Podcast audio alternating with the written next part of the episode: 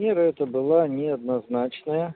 Я сразу об этом говорил, когда еще группа депутатов только вот этот первоначальный законопроект да, об ограничении продажи с 10 до 18 вносила, просил их обосновать, но, честно говоря, каких-то аргументов, которые меня бы убедили на 100%, я не услышал, и поэтому я изначально эту инициативу не поддерживал. И в процессе мы увидели, что есть плюс, потому что по данным ГУВД снизилась бытовая преступность. С другой стороны, есть минус, потому что мы все понимаем и видим, и мне многие избиратели жаловались, что начали процветать точки нелегальной продажи. Прям стоят очереди людей, ларьки, которые раньше и не продавали алкоголь нелегально, но теперь в связи с возникшим спросом начали активно этим заниматься. Поэтому с учетом вот всех плюсов, минусов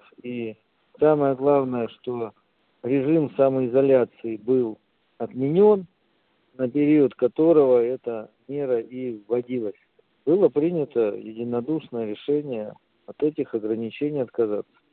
Хотя я тоже на комитете, когда вопрос рассматривал, говорил, что давайте мы в этой части отказ поддержим, но посмотрим вот те меры, которые много раз обсуждались, и какие-то из них, может быть, примем. Например, на первых этажах, вот, в квартирах, э, которые подверглись перепланировкам, на, находятся бесконечные вот эти пивные причалы и вокруг них праздник целый день. И постоянно люди жалуются, что их нужно запретить. И во многих регионах запрещено. И многие муниципалитеты официально с этим обращались.